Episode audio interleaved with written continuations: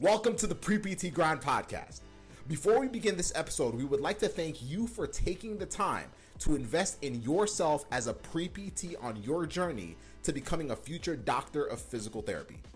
This episode has been sponsored by our Acceptance Navigator series, which is a free four part pre PT video series where we teach you exactly how to take full control of your PT school acceptance journey, as well as how to find clarity and direction as a pre PT so that you can dominate your application regardless of your GPA, GRE score, or fear of PT school rejection.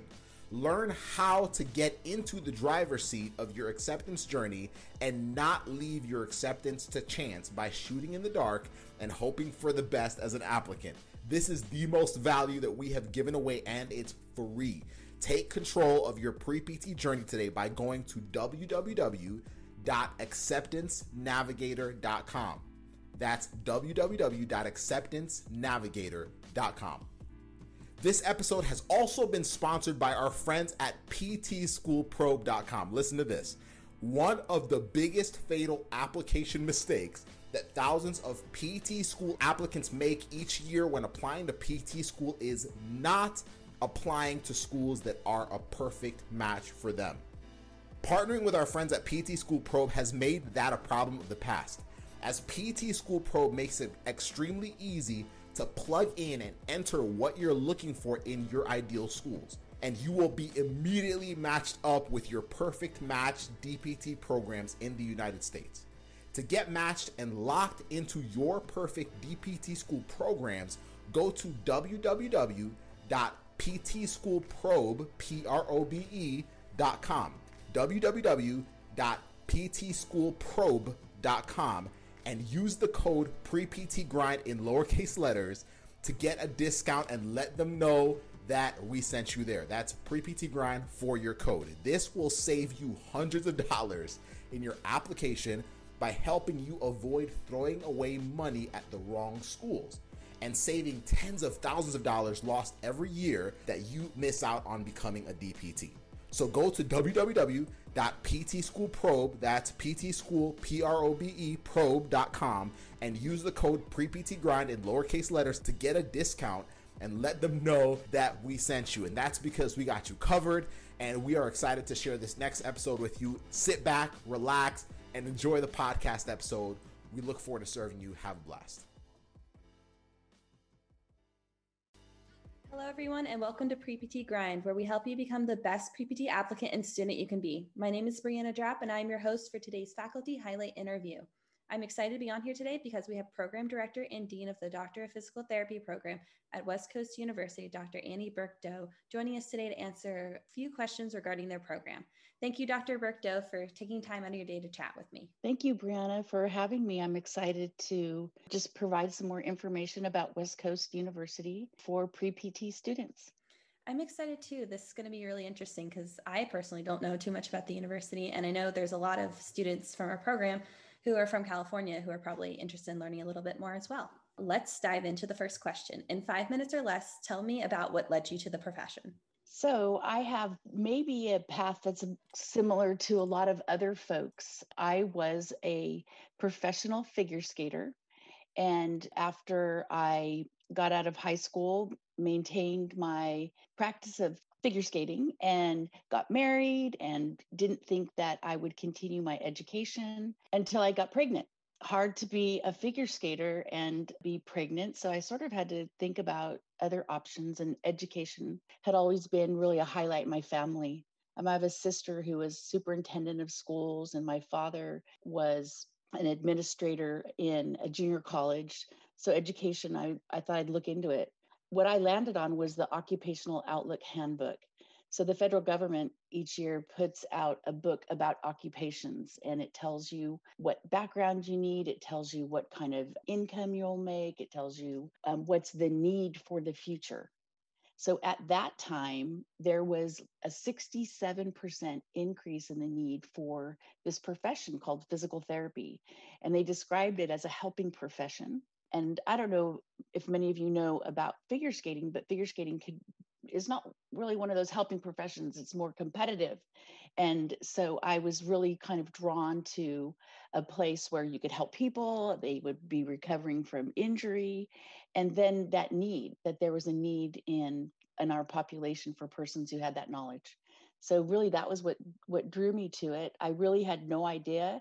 I was at the beginning of the journey the educational preparedness i would need before i got in but i really thought i could do it and i was drawn to it in that way that's funny. I used to figure skate in my younger years. So I remember I got to the point where it started getting competitive and I was like, eh, I just like kind of just gliding around on one exactly. skate. I'm I'm good. But yeah, that would definitely cause you to change perspective. Yeah, to, to change perspectives. Yeah. And it um and it worked. You know, it was a, a mm-hmm. long haul preparing, getting all the prerequisites and but I just went along and you know, kind of marked off all the boxes until I was ready to apply.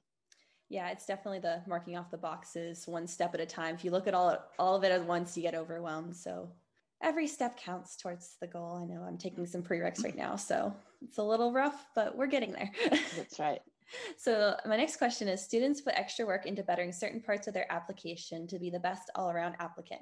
Since every school values different aspects of the application, what would you say is the aspect of the application that you value the most or that catches your attention when looking through an application? We really use a system. We have a director of admissions who collates all the material that the students send. So we look at each part uniquely in that we're looking, for example, at GPAs, we're looking at our interview component, and all of that information is really ranked and then the person is identified as sort of a top candidate or not. So we try to look at equally each of the components. More recently, we've really tried to focus on increasing diversity in our student population. So we made a couple of, of changes that we will be studying over time for effectiveness. One is now we're looking at the last 60 units of the undergraduate degree for the GPA calculation, trying to account for the time maybe a student was new in the process of their college education and maybe didn't do so well that first semester and didn't, you know, acclimate. So hopefully that will allow a broader perspective of students that can apply based on that criteria. And we've also added a situational judgment test really a test that tries to provide hypothetical scenarios and see how persons respond. And it's really to catch some of the skills that we think is important in our profession of physical therapy, empathy, problem solving, professionalism, resilience, equity, motivation. So, those are kind of key components of success. So, we're looking at the situational judgment test to provide us some background in that area as well. I've never heard of that before, the situational judgment test. I think that's really important because a lot of the questions that I've heard people being asked with something similar to that, they kind of catch you off guard and keep you on your toes.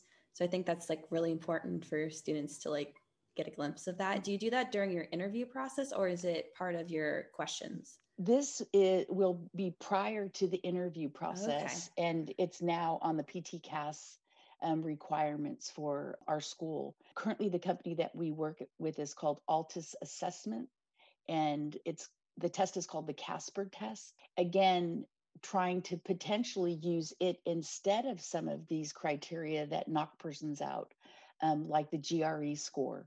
So we'll look at it over time, trying to develop a more holistic admissions process versus just a bunch of numbers that score persons and um, we don't really get to know them as as much as we'd like. That's super like i've never heard of that being like an online test before. That's pretty cool. Um, so the person that students would want to contact for any sort of admissions questions that would be mary tatoyan right? That's right mary tatoyan at west coast university. And i think her information can be found on the ptcas directory correct? Yes, and okay. um, maybe there's. Uh, we also have, for example, virtual tour, uh, tours um, where you mm-hmm. can see the campus now during you know campus closures or um, or if you're from far away. So there's some other um, useful information that can be provided that the student might find helpful. So that kind of leads us into our next question. For a student that does come visit the campus, there's a good chance they're only going to see so much of the campus or the program.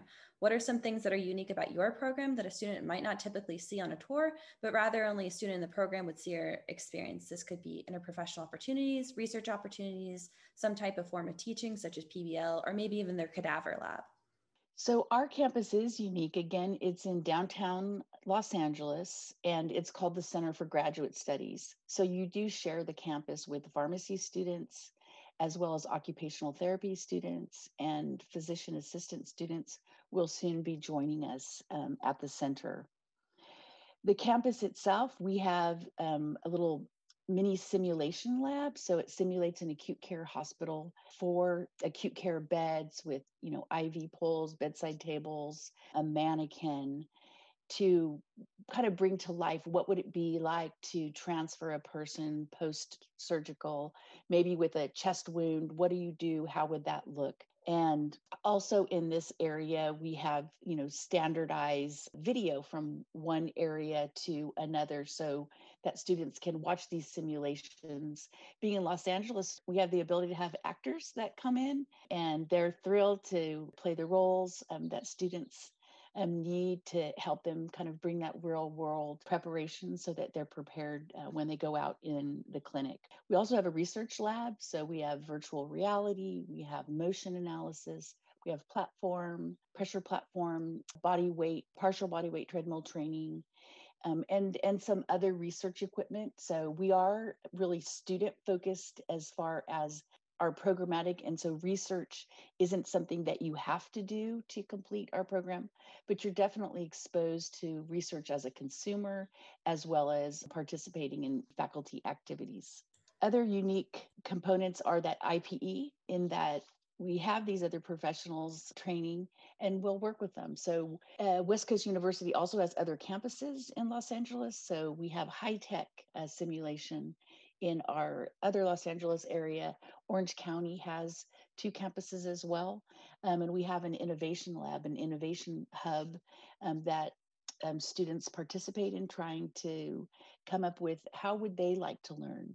Um, so, for example, we've developed an app with medical terminology called Medi Bites um, that students um, receive as part of being a member of the campus. And they also participate in this innovation lab where we have all kinds of opportunities to look at high tech and low tech problem solving. We also use an app called Remind, where you can um, get messages from the faculty and the faculty can contact you and we found that most students will respond within about 30 seconds, depending on time of day. So it's been very effective in order to get that question answered that you need. And we're looking at those types of solutions. Where do students study? Are they doing some study on their phone? Are they doing some study on their commute? Are they doing some study in their home? And how do we sort of meet them where they need? Yeah, those are those are some of our campus activities and why we think we're a good program to come to.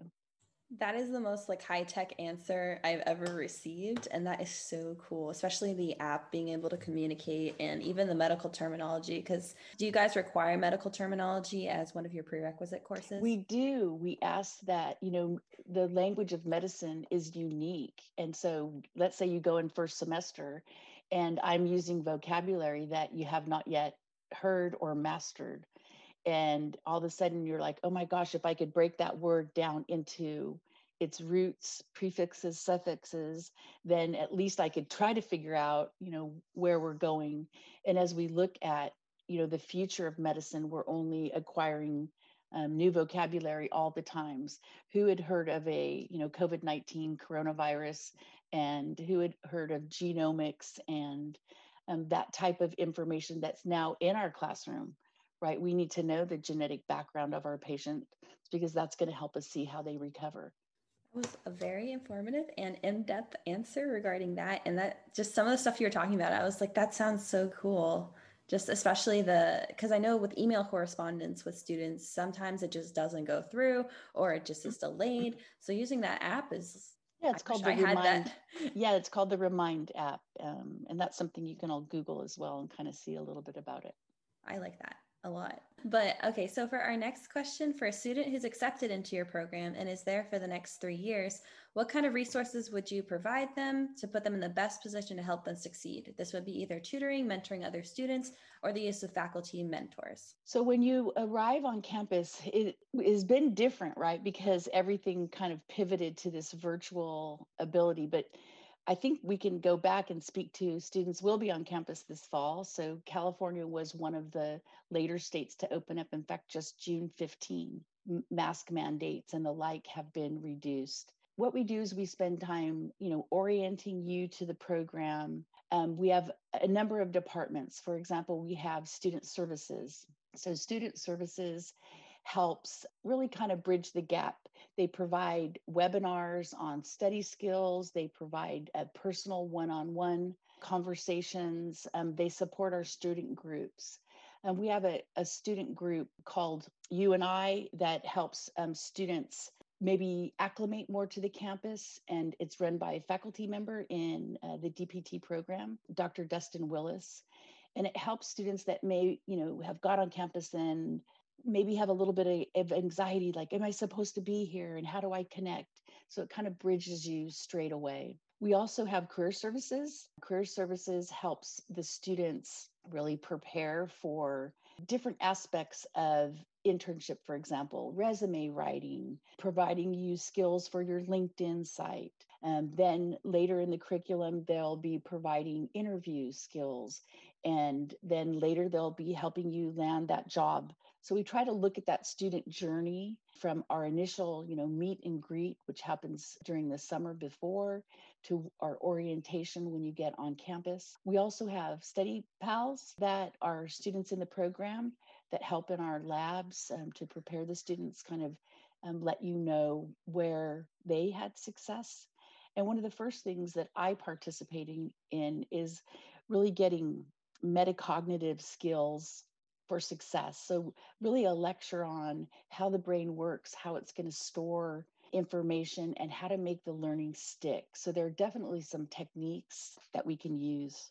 We have wonderful mental health services. This has really been developed kind of during COVID and now as we are post COVID to support students where they are, mindfulness, um, wellness activities that we can do in the present time or um, remotely. Our library services are amazing. Um, we use products like Access Physiotherapy, um, which provides the textbooks to students. Um, so they're e textbooks and uh, videos, resources um, that are um, offered through the library to the students so that you have that current text that might not have been accessible previously, maybe due to finances or other reasons. And then finally, one of the other activities that the really the faculty of uh, doctor of physical therapies we work on what we call the national physical therapy um, exam success plan for the students so the students in their final year are out in clinic but we have them start with the six month plan kind of working backwards um, what is their exam date and then what is their objectives and key results that they want to produce while they're waiting for this um, exam to arrive. So we offer um, courses, online test prep. Um, we use what they call the practice exam and assessment tool by the um, Federation of uh, State Board of Physical Therapy that writes the test. So students take these practice exams along to prepare them for that success. So, really, again, we look at that student journey right when you arrive and work toward um, your success. As um, one of our leaders at West Coast always says, no student comes to a program not to succeed. So, we're there to, you know, if you are admitted to our program, we're dedicated to your success. Um, and long term, lifelong success through our alumni association as well. I think that's really important that you guys focus a lot on making sure that students are taking those PEATs and getting them out of the way and doing well on them and setting up the whole practice preparation period for the boards. It's so much more helpful to have that structure, to have that prep. So I'm glad really you want to provide a framework. Right? And mm-hmm. it, there's uniqueness within it the framework but i want the students to say wow i was supported during that process. And again you know we uh, we always look at it as a as a finish line right? You don't want to fall short before the finish line. And after you graduate there's one point in time. Taking your exam is another point in time. Landing the job is another point in time. And then even beyond that maybe you're going to do a fellowship or a residency it's you know you're really committed to a profession that continues to develop you over time. I think that's so important that you guys are there to support your students every step of the way. That's the main thing i look for in a regardless of where i am for a program for a job or something. I want the people around me to be supporting me even if i'm having like the worst week of my life that they're all there for me and my mental health and physical health so, diving into our next question for a mm-hmm. student who applies to your program, what can they expect on the timeline of a decision? If your program conducts interviews or preview days, what can a student expect over the course of the day? So, I reached out to our admissions lead, uh, Mary Tatoyan, and we talked a little bit about that. The PTCAS cycle opens in July um, each year and it stays open until March. So coming up for West Coast University in uh, 2022 admissions, um, that's sort of the time that the cycle will be open. Um, you can apply the whole time. I know that when it goes through PTCAS, your information gets sort of packaged and then presented. So you you don't want to wait till the deadline. Let's say it closed, you know, March 1st. Don't submit anything March 1st. Submit February 1st just because if there's a two week lag of their processing, that could end up with your application not being completed in time. Um, so that's sort of a recommendation. We also do multiple interviews. So again, the information gets put into a spreadsheet, the students get ranked and then invited for those interviews. After each interview period, we'll send out um, decisions two to three weeks afterwards. Um, so we don't send out all our decisions at once. And that is kind of how the processing goes.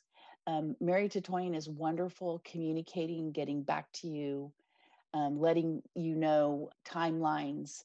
Um, so, a great way if you need information is reaching out to the admissions department. Are you guys on rolling admissions or what do you guys have a specific deadline and then you look at all of your applications? We kind of roll it over time, but then there is a cutoff point, and that would be in March. I always like to make sure that students know if it's rolling or not because that means get your application in as soon as you can and as soon as it's done and complete and pretty looking. Yeah, it, you know, again, if if I did it by the deadline, it wouldn't be processed through the PTCAS system, and so you would miss out on our at least on our cycle. You want to kind of do it ahead of time as much as you can. Um, okay, so our next question is for many students, they're going right from their undergraduate degree to their graduate degree, while others may be non traditional students. No matter what the case is, everyone may experience first day jitters. What can a student expect on the first day of weaker classes in your program? So, again, we'll orient you. We do a meet and greet with the other students, sort of a breakfast, get you used to the campus, introduce you to some of those departments that we talked about We'll introduce the metacognitive strategies so that you can, you know, out of the gate sort of look at how could I improve my note writing? How can I um, be prepared for class? You meet with each of the faculty as well, introductions, but you'll be assigned a faculty mentor. So that faculty mentor will break you into a smaller group where maybe you could ask more intimate questions that if you don't feel comfortable in the group. Additionally, you're going to get our information to contact us and we'll try to make you part of the DPT family um, and connect you. One of our focuses is connecting you with not only other students, faculty, our alumni, but connect you with the community as well, other programs. So hopefully you'll feel like I'm meant to be here and I belong. And I think that's, you know, one of our biggest pieces. I'm glad you guys do that because I know a lot of students struggle with that whole imposter syndrome, thinking that, am I even worthy of this? Right. Well, and I think the UNI organization is part of that. They spend time, you know, saying, no, you were admitted and you're, we have confidence in you. And they do exercises about, you know, how to really be more calm and um, self aware that I can do this. And again, showing you the skills that you came with that got you here and helping you continue with those and adding to that toolkit of success. That's awesome. I I really like that because I know it's something that I sometimes struggle with. Um, I do have a quick question. Going back to those metacognitive studies, could you give me, a, if you're allowed to, give me a quick preview of what that kind of looks like or what kind of skills you guys are teaching your students? Sure. Um, the metacognitive strategies talk about, you know, what makes um, the brain kind of remember things. So if you think at, at some of the neurologic function, let's say at night, for example, your brain files important things and it throws out non important things. So let's say I studied and quickly memorized all this information, and then I went the next day and produced it on a test. Fabulous. Metacognitive studies would, while you're learning this activities, maybe you're going to make a mind map, um, the mind map or the picture of the content and maybe in the mind map you have questions that you're going to ask on the side that help link the information. So that would be an example of one way to make the information go from your short-term memory and now this long-term memory. But before you go to bed you look at the mind map and you review it one more time telling your brain don't throw this out tonight. This is not you know something i want you to go and file it into storage. And it's really you know well studied this neurocognitive ability. So for example if you and i right now if i were to say you know the word diabetes does anything come up in your mind well, I'm thinking of my cousin who has type 1 diabetes and okay. all the stuff she has to go through to make sure that she's keeping her glucose levels appropriate, all of her pumps and site changes and stuff like that. I'm thinking back to different conditions that I learned about in school that are associated with type 2 diabetes, such as adhesive capsulitis and any sort of um, vascular conditions and peripheral neuropathies. Like I'm just going off of pretty yeah, much everything so I've perfect. learned. So that's that right there is a metacognitive theory. So you already have some neurons that have fired and are looking in your um, memory areas of the brain. So now when you go to class, maybe you've jotted this down, then we can add to that. You could say, okay, type one, you know, absolute insufficiency. The body does not make any insulin. So now you're, whether it's new, um, knowledge or not, you're starting to connect to pieces of content, and connecting that content will build more learning and, and memory. So, those are the things that we talk about. How do you study? How do you kind of pre study? What do your notes look like? Um, I don't know if you've ever seen Cornell note writing, um, but how they kind of fold the page, and each part of the page has specific areas, and it, you know, has you use this note taking system to help promote learning. So there's lots of little techniques and probably techniques that folks already know about, but putting it all together as you prepare to start um, medical school uh, might just, you know, be that kicker to have you get the grades that you want. But more important um, is be the the practitioner that you want, so that you can, you know, improve society's movement abilities and function. I like that a lot. Thanks for going through that with me because I think that's sure. a good example of how it works. And I know there's a lot of different ways people like to study and how they like to get information in their brain. And it's just interesting seeing like actual research literature reasoning why we do the things we do because it's just right. interesting how everybody's different but there's stuff that works for every like everybody based on their and, brain and people talk about the modality of writing right and how that goes in and are there studies that you know kind of compare quizlet to handwriting and we could look at those and say okay you know here's here's what they found based on that. But you're right everyone in the end it's important to know your learning style and you know using it going going forward. Are you visual? Are you auditory? Are you some kind of a of a combination? Or do you need to write notes? I think the mm. best thing, at least that what helped me in PTA school and probably helps students in PT school, is to recognize everything that you're learning is going to connect to a real patient.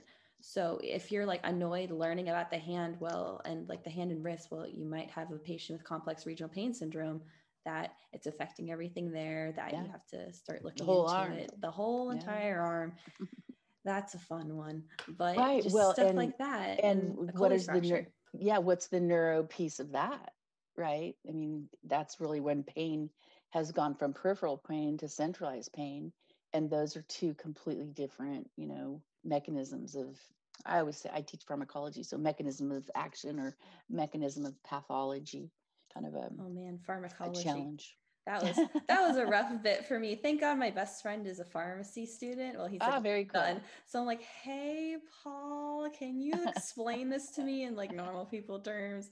He's like, that's the one that makes your heart go new. And I'm like, oh, okay, that works. There you go. so something just he had tricks.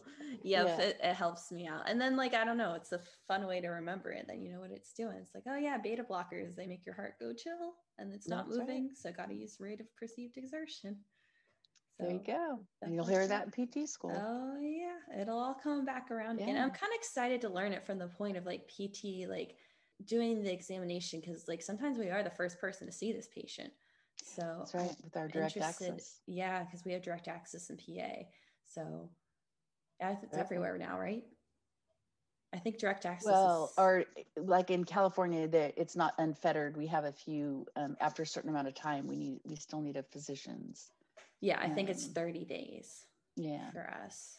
And um, Medicare still wants a physician's mm-hmm. um, signature on our care plans. And, and Medicare controls everything. I know.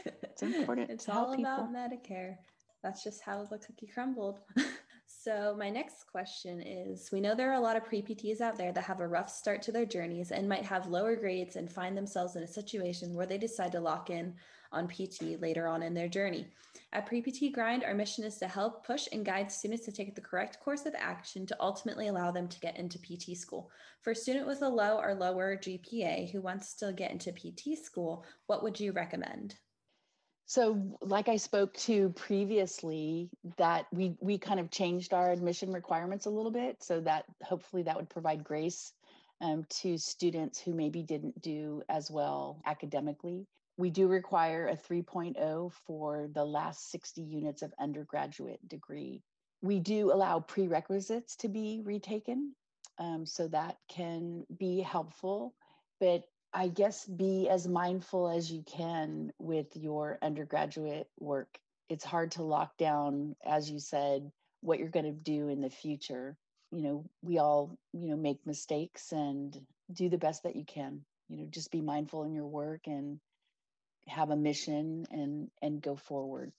But we I do think a lot of programs are trying to be more holistic and, and broaden the requirements so that it's not so rigid just as a question for you guys, your 60 credit hours, that's just the last 60 credit hours, that's just for your undergraduate, not for any post bac work, correct? Correct. I saw that on your website. I want to make note of that because some programs are just like the last 60 credit hours that you've taken and not specifying that it's just for your undergrad. Yeah, that's ours good. says undergrad. Yeah, I just wanted to make sure of that because yeah. there's some things that people, some people, I just I don't understand how students just apply to programs and don't even look at the website. Right. It's well, crazy. and I think that's a, a technique too that, you know, mm-hmm. be thorough in what you're looking at and treat the the process that you're you get to make a choice and you're and it's an investment. So in small and large ways is the location, does the faculty, it, you know what's what is their focus? All of those things really you know make a decision because it is a like you said a three year commitment. So you want to be happy with your choice in the end and if you haven't looked into it um, even the financial literacy part you know look into the the finances. What's the job market in the end? Will you be able to meet that commitment is it the right field? You know all eh, those are are big decisions but if you're looking into any career that's what you want to do. And that occupational outlook handbook is helpful to sort of tell you about you know careers. Research i think is an important research the programs. Yeah, and that's one of the big things we talk about at Pre-PT Grind. We're like, you need to know this program inside and out. You need to know who the people are that work there, what they stand for, how their application right. process looks. I even ask them, when will I be taking the NPTE? So then I know what time it's the time frame it's looking at that I might be able to, you know, start paying back all those loans. Right. Yeah. So for us, it's in the October cycle of the NPTE. And it's hard. The students are working in clinic so the schedule you know i'm like well your schedule can look different now you know your objectives your outcomes and they actually just took the PEAT. So i we use it as diagnostic right? Now that's baseline. Don't be worried. Don't be scared.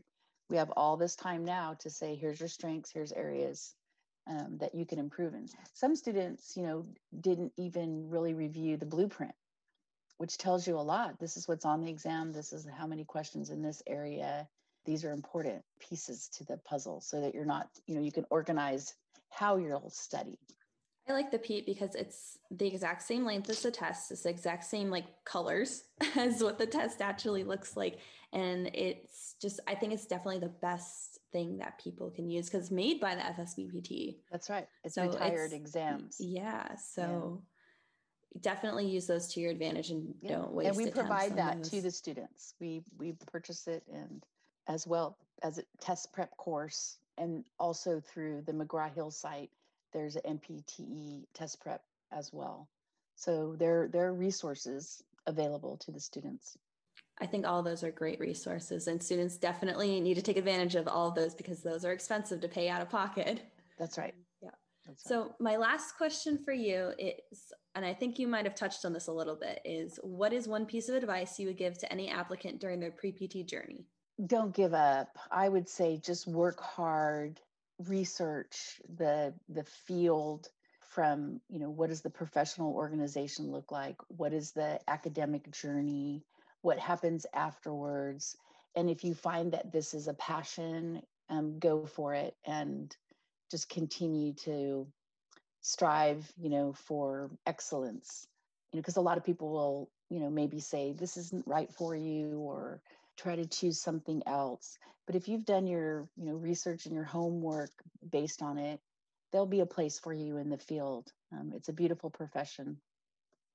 I agree with that. Don't give up because i gave up on it for a couple years because i was like i'm not smart enough. I can't handle it. And i regret giving up on myself then. And i'm proud that i stopped giving up on myself and i'm trying again yeah. because it's if you really want to be a pt like just go for it. Get go all in 100% treat it like a full-time job trying to get in just and make sure you take care of yourself along the way your mental and physical health. It's very important. Yes yes. It really is is kind of a balance that you have to look at you know all those all those pieces. So well it's been wonderful yeah that was all my questions with you. Wonderful. Um, i'm glad you're providing you know folks who are looking into the profession opportunities to get more information please thank you for considering West Coast University on your um, options. We're glad to be part of the student journey and the physical therapy profession. Well, thank you so much for chatting with me. I really appreciate it. What's up, guys? It's Casey, and I hope you enjoyed this episode of the Pre PT Grind podcast. Now, this episode was sponsored by the Acceptance Navigator series, which is a free four part pre PT video series where we teach you exactly how to take full control of your PT school acceptance journey, as well as how to find clarity and direction as a pre PT so that you can dominate your application regardless of your GPA, GRE score, or your dreaded fear of rejection. So learn how to take the driver's seat, the driver's seat of your acceptance journey, and to not leave your acceptance just up to chance by shooting in the dark and hoping for the best as an applicant. Like, this is the most value we've ever given away, and it's free. and it's free. So take full control of your pre-PT journey today by going to www.acceptancenavigator.com. www.acceptancenavigator.com. This episode was also brought to you by our friends at ptschoolprobe.com. That's ptschoolprobe.com. Now, one of the biggest fatal application mistakes that thousands of PT school applicants make each year is when applying to PT school without even like having the right match for you as an applicant. So, partnering up with our friends at PT School Probe has made this problem a thing of the past. PT School Probe makes it extremely easy to like just you plug in what you want, you click this, you click that, and boom, it spits out exactly what you're looking for in a school, whether it's cost, location, clinicals, this and that. You put it in, you do do do, and that's it. That's it. It spits out exactly what you're looking for. No more stress, no more searching, no more anxiety. Put in what you want, and bam, the right matches for you and what you're looking for pop up just like that. So to get matched and locked into your perfect DPT school program, go to ptschoolprobe.com. That's www.ptschoolprobe, like P R O B E.com, ptschoolprobe.com, and use our code PrePTGrind in all lowercase to get a discount and let them know that your good friends at PrePT Grind sent you on over. Like this will save you hundreds, maybe thousands of dollars by making sure that you apply to the right schools. So again, ptschoolprobe.com. That's www.ptschoolprobe.com and use our code PrePTGrind in all lowercase. Hope you enjoyed this episode and we'll see you on the next one.